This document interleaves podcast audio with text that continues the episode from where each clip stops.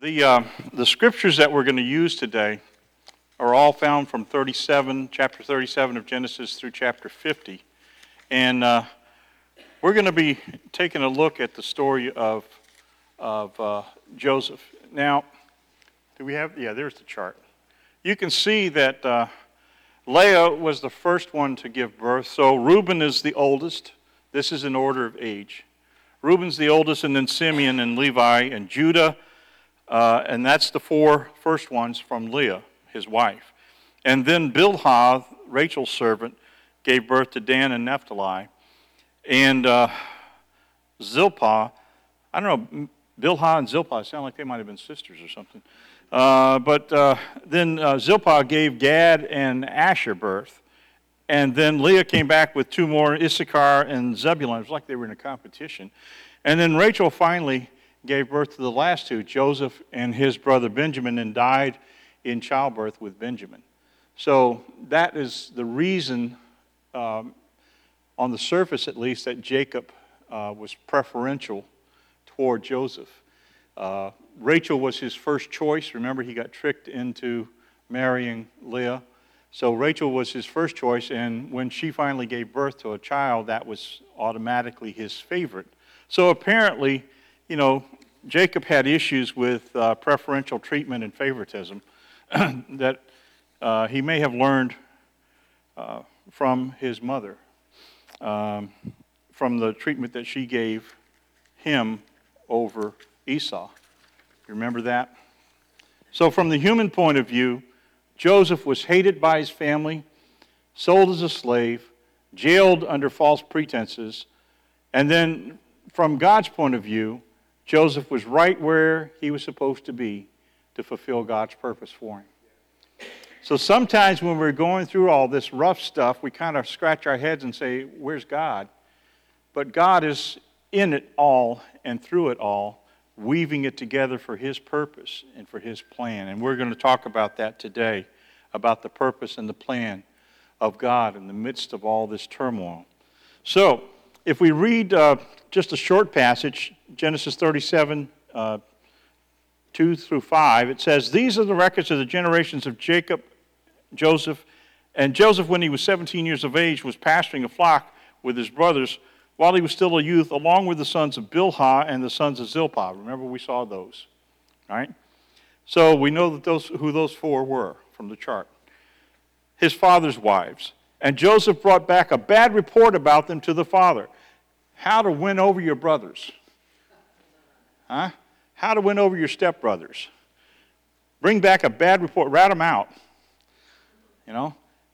Hey, Dad, you know that these guys were, were sloughing off on their job as shepherds?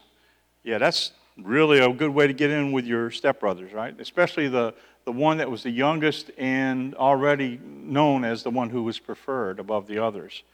So then Jacob adds to this, and uh, it says in verse 3 Now Israel, who is Jacob, Joseph uh, loved Joseph more than all of his sons because he was the son of his old age, and he made him a varicolored or multicolored tunic, the coat of many colors. Right? We've all heard that story from Sunday school. Um, actually, I remember it in flannel graphs, the little guy sticking up there. Uh, a couple of you have nodded with the flannel graphs. That we're dating ourselves. Uh, because he was the son of his old age, Joseph gave him this gift of a multicolored tunic, which just made him stand out all the more to his brothers who were already jealous of him. And so he had these brothers who he'd ratted out, and now his father gives him this special coat to make him stand out. And then his brothers saw that their father loved him more than all of his brothers, and so they hated him and they could not speak to him on friendly terms. Then Joseph had a dream. When he told it to his brothers, they hated him even more. Whole lot of hating going on, right? And this is not the first time, by the way. If you read earlier, a little bit earlier in this whole passage, you'll see that, that the second time that uh, Joseph went out is when he got sold into slavery. He was out there again to his brothers, right? And they, he'd already ratted them out one time. And so when he sent him another time out there, that's when they nabbed him. So let's talk about Joseph and this pit experience. Um, from pit, we're going to start out there. This is about partiality and personality, also known as favoritism. We're going to look at partiality and personality and favoritism. Those things still exist today, don't they? Hmm? Anybody seen partiality in action? Favoritism in action? Yeah. Well, it happened back then. Jacob, apparently, as I said, hadn't learned his lesson about uh, favoritism from his experience with Esau. Everybody remember the story of Jacob and Esau, how Jacob's uh, and Esau's mom helped him deceive his father Isaac for the blessing. Pastor talked about that. So Jacob didn't learn anything out of that, that that probably wasn't a good idea. So he tried the same kind of thing with his son Joseph and tried to set him up for favoritism. One of the issues with that is Joseph was 17. You know, he didn't have at that point a lot of discretion. He'd been brought up as the baby, and at, at that point he, he knew he was the favorite. And so when he had these other experiences, he lacked wisdom in sharing what God had shared with him. Sometimes we do that too. Sometimes we lack wisdom in sharing what God has shared with us. I had to learn that from the pulpit a few times. Sometimes I shared stuff from the pulpit that I really probably wasn't supposed to share because the people weren't ready to hear it and I wasn't ready to deliver it. And maybe my delivery caused as much stir as the unpreparedness of the people's hearts. And so we have to be careful because there is wisdom in not sharing all that we know. Say that again. There is wisdom in not sharing all that we know. There is a time to speak and a time to shut up. I'm kind of paraphrasing Ecclesiastes 3 there. But there, there is really a time when we need to keep our mouth shut. We have to have a filter there. God blesses us and gives us something in our hearts, and there are places and people that we should share that with, and places and people and times when we should not share that. There's wisdom in not sharing all that we know. Joseph also learned that there is wisdom in not sharing all that we know with the wrong audience. Sharing his dream with his brothers was probably not the smartest thing to do. Right? He says, Oh, by the way, you guys that hate me so much for having this special coat and being dad's favorite, here's my dream. You're all going to bow down to me. Hey, that went over real big with his brothers. So there's wisdom in knowing your audience, knowing who you're talking to. You got to know your audience. Finally, it says, there is wisdom in not sharing all we know until the right time. When Joseph shared with his brothers at the end here uh, in chapter 50, they were ready to receive it at that point. At this point in chapter 37, they were not ready to receive it. There's a time and a place. Again, Ecclesiastes. You know, there's a time and a place for things. And that time when they were so jealous, he had ratted them out. He had his coat. He was dad's favorite. That was the setup for them to hate him and hate him intensely. It was not a good time for him to share, oh, by the way, I'm going to rule over you. And at one, one point, he even shared about the sun and the moon bowing down, and then Jacob got upset with him. Even his father, who had set him up to so much favoritism, said, Wait a minute now, that's a little bit too far when you get me in there. so, favoritism does not work. And here's what God's word says about favoritism Look with me, if you will, at Romans chapter 2 and verse 11. God doesn't show favoritism, period. Romans chapter 2 and verse 11. I, I, put it down in like four different versions just so we could get the, the idea and the understanding because this is something some people want to argue that, oh, yeah, but God's got favorites. No. No, He loves us all the same. Here's what Romans 2:11 says, "For there is no partiality with God." There is no partiality with God. That means that just because Pastor Mark and I carry an ordination card in our pockets doesn't mean that we're God's special people. That's not a multicolored tunic. God loves everyone in this room exactly the same.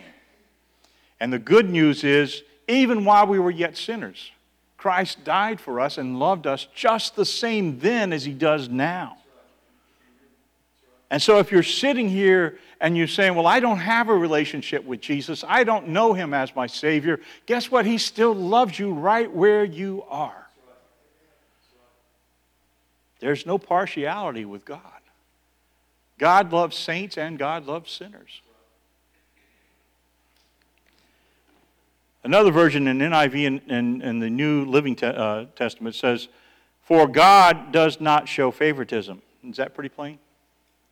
God does not show favoritism. Sometimes, you know, we, we got to hear it a few different ways to, to begin to get it to sink down in. There is no respect of persons from the King James Version. You know, as a kid, I kind of wondered what that meant, but these other versions kind of clarify that. And then the final version from the Phillips translation for there is no preferential treatment with God. So every one of us in here have the same opportunity with God to experience His love, His forgiveness, His grace, His mercy. No one of us is head and shoulders above the others as far as receiving from God what He has for us. It's our response to Him that determines the amount that we receive, not Him. And not only does God not show partiality, but neither should we. In James chapter 2 and verse 1, which we're going to be starting on Wednesday night, by the way, it, James says, My brothers, do not hold your faith in our gracious Lord Jesus Christ with an attitude of personal favoritism. Another version from Mount says, My brothers, stop showing favoritism as you live out your faith in our glorious Lord Jesus Christ. And then the third version I put there, the, the New Living Translation, My dear brothers and sisters, how can you claim to have faith in our glorious Lord Jesus Christ if you favor some people over others? There's another example in, in the scripture that talks about having someone come up on the platform in a place of honor, then being replaced by someone else who comes in of greater honor. It's just an embarrassing fiasco all the way around. One thing I really appreciate about, this church is that we don't play favorites. You know, if, if I've ever seen a humble pastor, it's Mark Davis. He doesn't put himself, you know, above the rest of us.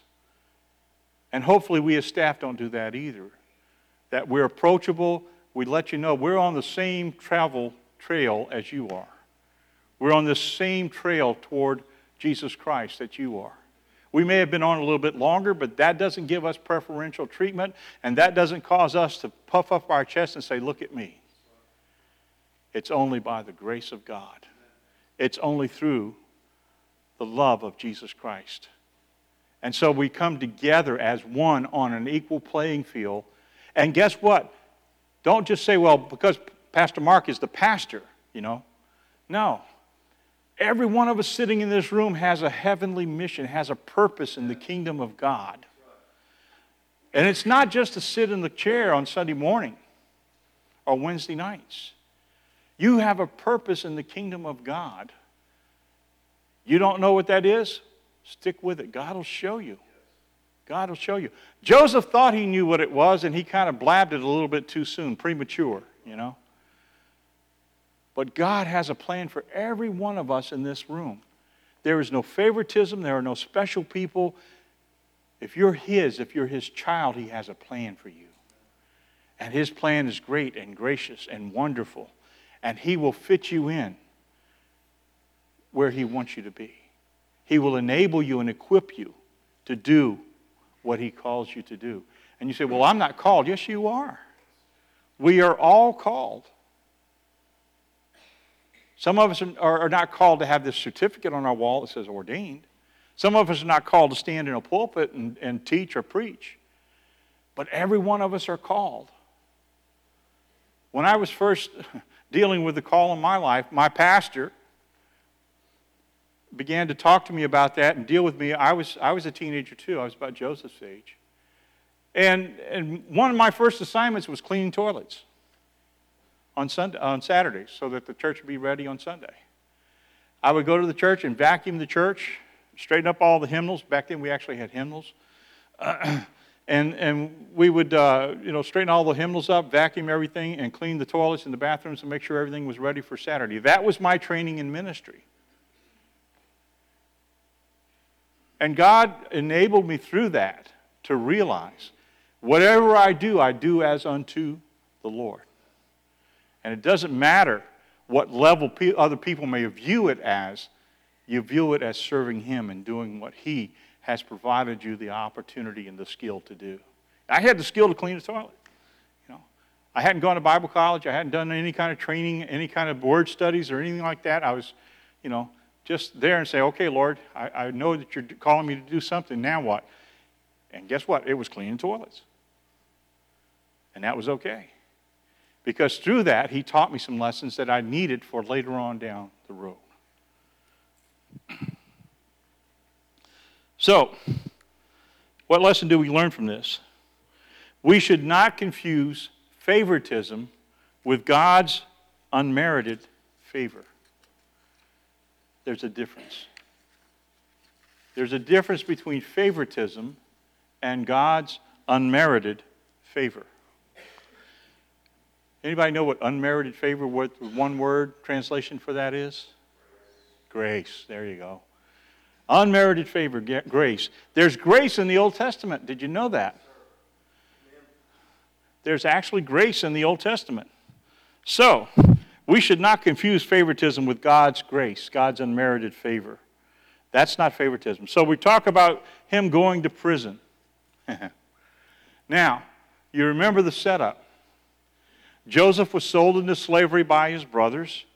He wound up in Potiphar's house. Potiphar was like the head of the Secret Service, he was on Pharaoh's personal uh, protection detail.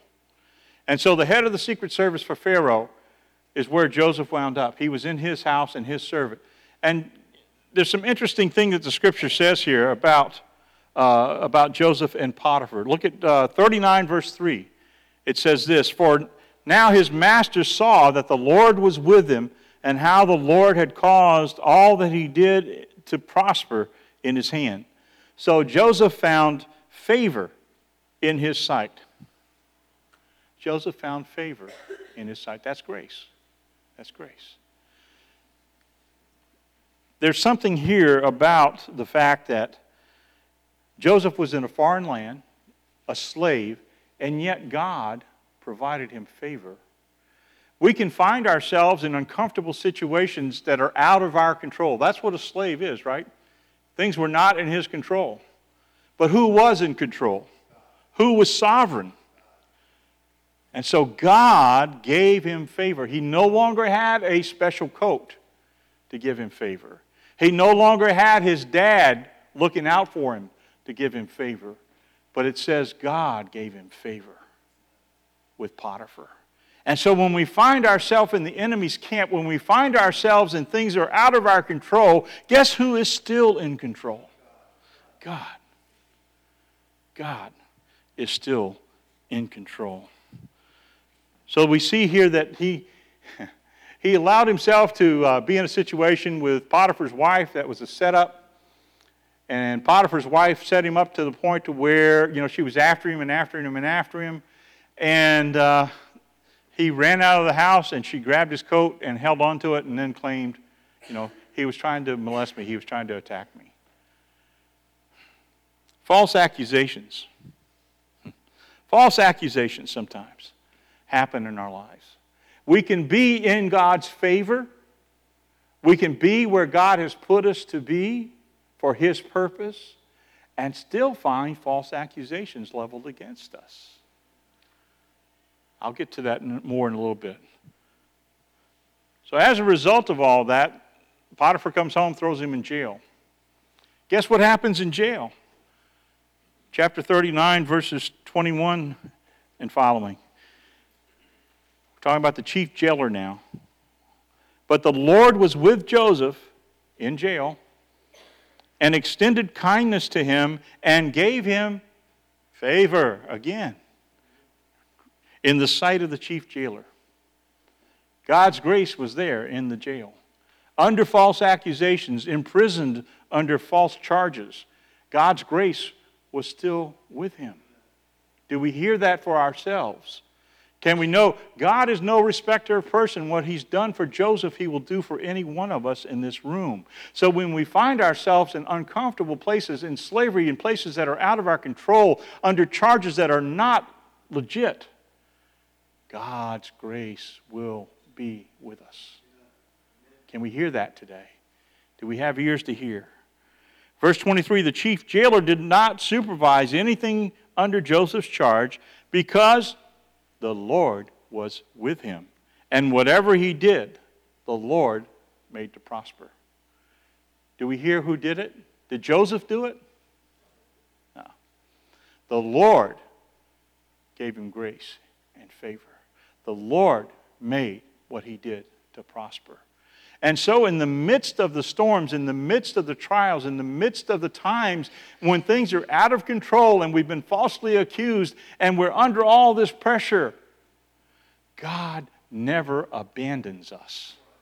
He is with us in the midst of the trial, He's with us in the midst of the prisons, He's with us in the midst of times that are totally out of our control. And He takes influence where it needs to be, where we cannot do anything about. The favor of God is primarily promotion for good and protection from evil. Can we hear that? The favor of God is primarily promotion for good and protection from evil. And let me explain that a little bit more. The favor of God is primarily promotion for good and protection from evil because God's favor will promote you in the presence of your enemies. God's favor will promote you in the presence of your enemies. That person at work that's always in your face and ragging on you and, and barking at you, God can still provide favor in the midst of that. And look what happens. The pagan saw what his family couldn't see.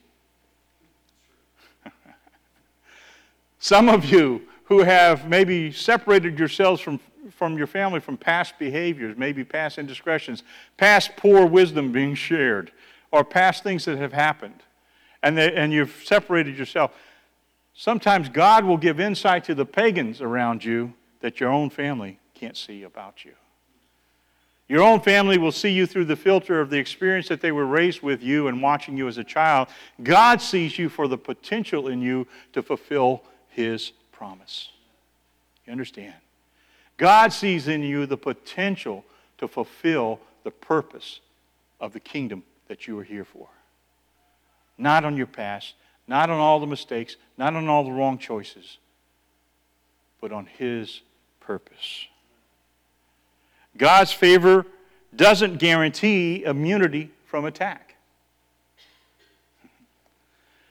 Just because God gives you favor doesn't mean that the enemy's not going to try to attack you.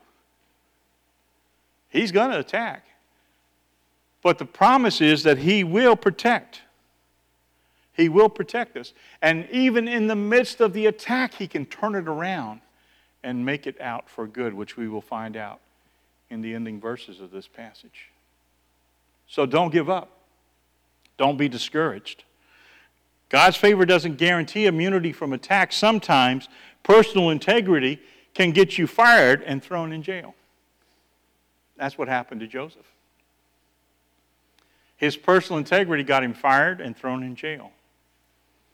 I've had occasions when my personal integrity got me in trouble with my bosses, too. I'll give you a quick example, not because of me, but because of what God did through this.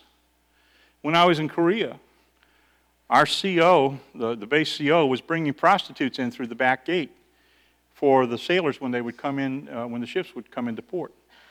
And so he was the son of a Baptist minister, by the way, just as an aside. But uh, I, went down to his office and talked to him about that and said, Captain, you know this is morally uh, wrong, and it's against Navy regulations if you want to go that way. He threw me out of his office. And so the next time another ship came in and the prostitutes were coming in, I went back down there again. And I said, Captain, it's still wrong. You know, he threw me out again. The third time it happened, I went down there. This time the XO, the number two in charge, met me and said, You can't see the captain. I said, Oh, really? Navy regulation says the chaplain has direct access to the CO. He said, No, you're, you're done. So that was, that was pretty much the end of my career. That was a, a career killer because he's the one that writes my evaluations for promotions and stuff. And so, as a result of that, I got out of the Navy. But guess where I went out of the Navy? To prison. You say, well, what? I was a federal prison chaplain for 20 years as a result of being booted out of the Navy for that. God can take situations and circumstances that seem wrong. And when you stand in the personal integrity of God's Word, you may pay a price, but you will find God's favor. I, that's what I want you to hear. And what He did for me, He would do for any one of us. When we stand for what God tells us to do, the consequences may be there, but God has greater reward. That's quiet. the consequences may come when you stand for personal integrity and stand true to the truth of God's Word. And in today's world, that may be more true than ever, as unpopular as the truth of God's Word is now. But I tell you this that God will reward and overwhelm the circumstances. He will reward you beyond and put you in a place of even greater responsibility and greater opportunity. That's who our God is. And guess what? It's not because of favoritism. It's not because of who I was or what I did. It's because of who God is. It's because of who God is. And He doesn't respect people, He doesn't have favorites. He did it for me, He would do it for any one of you. Hmm. That was a weak amen, but thank you. We believe it. God will do that for you. Oh, dear. God's favor will protect us. Listen to this one. God's favor will protect you through inconvenient circumstances and promote you from unexpected sources. Hmm? God's favor will protect you through inconvenient circumstances and promote you from unexpected sources. See, a lot of times what I try to do, and I think many of us do, is we try to figure out what's God's next move. We try to figure, well, okay, God, how are you going to figure this out and, and make this come out to good? And then we, we promote that idea of what we come up with. And while we're waiting, God is working behind the scenes to bring good out of it, which we will find out again when we get to the end in Genesis 50 and Romans 8. How God works those things together. You see, the, law, the sovereign Lord's purpose will be done. The sovereign Lord's purpose will be done. No matter how much the enemy tries to interfere, no matter how much the enemy tries to bring the false charges, no matter how the enemy may try to bring circumstances and people against you, God has your back and He is the sovereign Lord. That means He has the final word. He has the final word. Circumstances don't have the final word unless we allow them to. If we are overwhelmed by our circumstances, that's not God. We have to have faith and confidence in Him. All right. So we should be aware then of God's purpose for unmerited favor. We've talked about from pit, the pers- partiality and personality, the favoritism. We've talked about to the prison where there's promotion and protection, that is favor or grace. Now we're going to talk about the palace where there's preservation and purpose for a favorable outcome. You see, God has a reason behind all of it. He has a reason for all of it. There's a favorable outcome in your future when you hang with God. There is a favorable outcome in your future when you hang with God. Don't allow circumstances, situation, people, places, or things to interfere with your vision of God's purpose for you. His purpose for you is good. His purpose for you is favor and a favorable outcome. And He will make it happen because He is the sovereign Lord. We should be aware of God's purpose for unmerited favor. Joseph went to the palace after that because of the dream. You remember the, he was jailed with the chief, uh, the, the chief jailer there and the baker and, and so forth. And they had dreams, and, and he brought that to them. And uh, Pharaoh executed one of them, that was part of the dream. But then the, the one guy, the cupbearer, survived. And so he was in Pharaoh's presence when this dream that Pharaoh had came up that nobody could interpret. And so he said, Hey, you know, I knew this guy in jail um, that could do that. And so they sent for Joseph.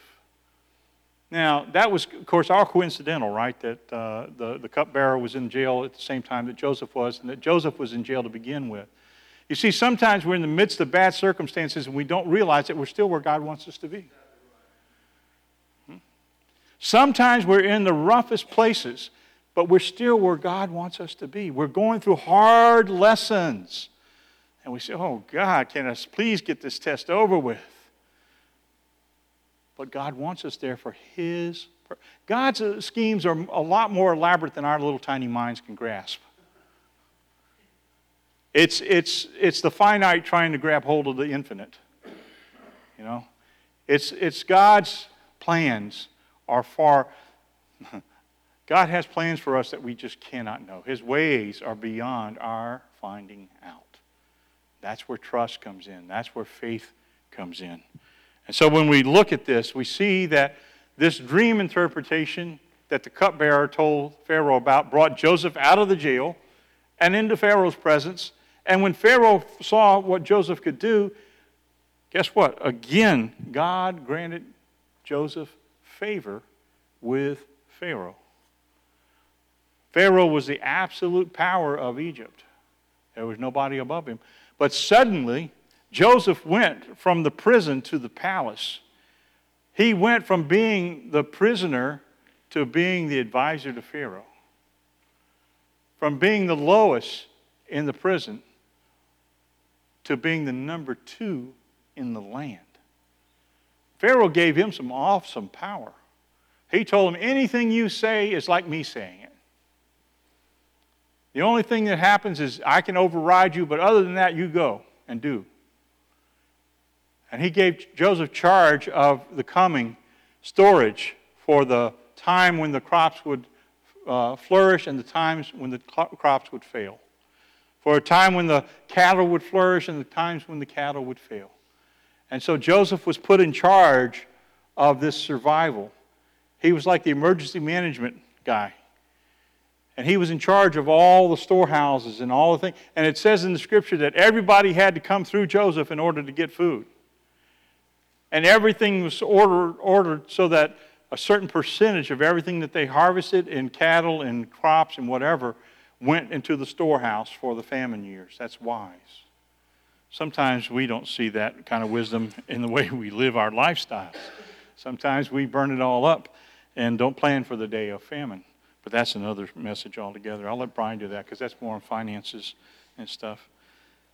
But look at uh, Genesis chapter 50.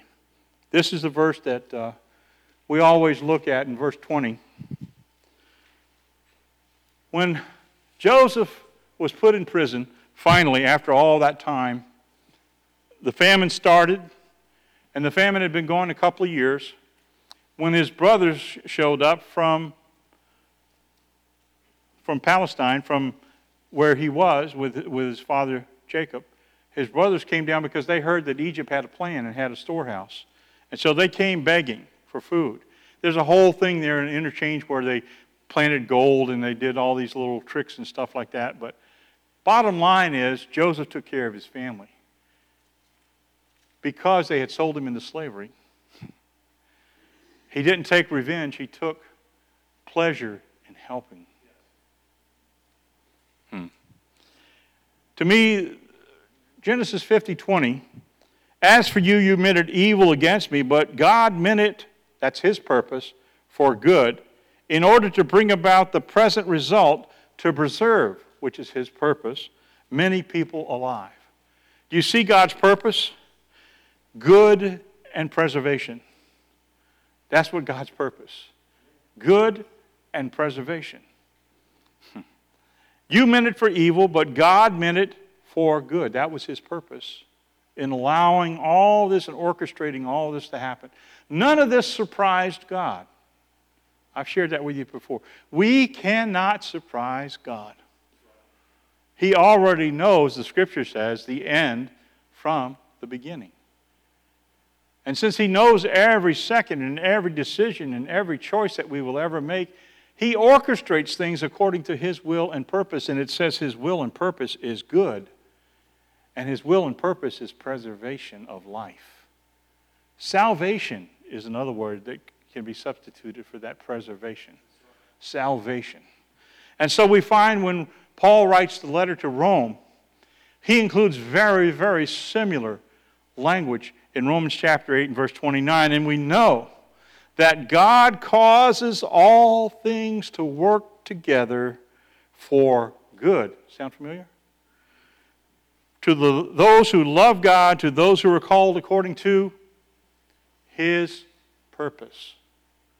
Does that sound like a parallel to you to Genesis 50 20? I think Paul had that verse in mind when the Holy Spirit inspired him to write that down. These are parallel passages. Paul says it's still in effect. He's still the same God. His purposes will be fulfilled, and his purpose is good. His purpose is salvation. So, God's preserving purpose then is this God, through all these things that we go through, through all these trials and tests, these setbacks and setups that we go through and put ourselves through sometimes, God's preserving purpose is to be seen as the source of favor. He wants to be seen as the source of favor. And favor is what? Grace. Grace. And what is grace? It's a gift. It's not earned, it's a gift. God wants to be seen as the source of favor, not favoritism and not manipulation. That's our schemes, isn't it? our scheme is always to try to get, you know, be somebody's favorite. There's a phrase for that, but I won't use it. Uh, to, to, you know, at work, you know the guy that wants to always uh, be right behind the boss and echoing everything the boss says and, you know, all this kind of stuff. And we know who he is. and we have certain labels for that person. But, uh, you know, God's purpose is to be seen as the source of favor, not kissing up to the boss. Hmm? And not manipulating people, not trying to manipulate circumstances. Guess what? When we try to manipulate people and manipulate circumstances, we are going at cross purposes to what God wants us to do. Because God wants to be the source of our favor, not our little ingenuity and what we think is best. We can have all the plans and have it all worked out in detail and have a, you know, a diagram and everything. But if it's a cross purpose with what God has for our lives, it's going to fail and it's going to cost. But God says, if you want true favor, I'm the source. If you have a relationship with God, you are at the source of true favor. Unmerited favor that has already been paid for at the cross. God wants to be seen at preserving his purpose as the source of life. Not our birthright, not our place in society, not success, but God as the source of life. Now, there's a lot of talk about prosperity, mostly to generate offerings to, well, I won't go there. But uh, there's a lot of talk about prosperity. But God defines prosperity a lot differently than what a lot of us in our human flesh try to define prosperity. God's prosperity is life with Him. God's prosperity is life with Him. If we make Him our priority, if we look to Him as the source of our life, of all of our goods, of all of our needs, God is the source. All that other stuff will fall in the line. It's kind of like uh, you remember the word seek you first the kingdom of, huh? And then all these other things will be added. That's God's plan of prosperity. You seek Him first as the source of life, you seek His kingdom first. All that other stuff will take care of itself. Ah, I'll leave that alone. His preserving purpose is also to be seen as the source of sovereignty. The source of sovereignty. Not self and not others. Sometimes we like to be little gods unto ourselves, don't we? We like to promote our own sovereignty. Now, we are usually not, you know, brash enough to proclaim that, but our decisions betray us. Hmm. We don't claim to be little gods, but sometimes we make ourselves little gods by the decisions we make that are at cross purposes directly to what His Word tells us. We have to read the Word, to know the Word, to live by the Word. That's why James told us to be doers and not just hearers. That has to do with getting it into our lives to the point to where we understand what sovereignty is. It's His alone. His alone. My decisions better be in line with His, not the other way around. Sometimes we try to line up our decisions and say, okay, God, here's what I'm going to be doing now, bless it. See, that's our sovereignty speaking out. But the Word says He is the sole source of sovereignty. And sometimes we try others to be the sovereignty in our lives. We think that, you know, oh, if I follow this person and do exactly what they're doing, then, you know, everything's going to line up. No. He is still the sovereign Lord. He has not relinquished his throne, he doesn't share his throne. He is the sovereign God. He wants us to understand that's his purpose. And all of these things, the source of favor in life and sovereignty, is all about preservation. That's his purpose. And it leads us to this final thing that he wants to be seen as the source of salvation. That there is no other name by which we can be saved. He is the source of salvation. He is the one who will give us favor. He is the one who will give us life. He is the one who will provide sovereignty in our lives. And all of that works together for our good to preserve, to save our lives. Not just a little short breath of life that we have here, but for eternity. And that's in Jesus Christ. That's what God is about. That's His purpose. His divine purpose is to preserve life, to offer to all of us the wonderful gift, the grace, the favor of His salvation. His plan of salvation is the only one. We can't do it by works. We can't earn gold stars by our names. As much as we try, you know, say, oh, look, God, look, I, I did this and this and this and this. God says, okay, I, I still love you the same as before you did all that. Hmm. We can't earn God's favor that way.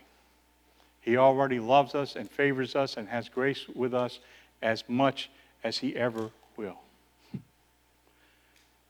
Now, I believe what James says that our faith will produce works. Our belief will come out, but that's a byproduct of that, not a way to generate it. You follow that? It's a byproduct, not a, not a way to generate it. And so we need to see him as the source of our salvation. Here's, here's the conclusion of the whole, the whole matter. And I kind of try to get this all together so that we could see it. From the pit of partiality and personality, which is called favoritism, to the prison where promotion and protection takes place, that's called favor, to the palace where preservation and purpose are revealed, which brings favorable outcome of fulfilling God's purpose. Here's the conclusion of the matter.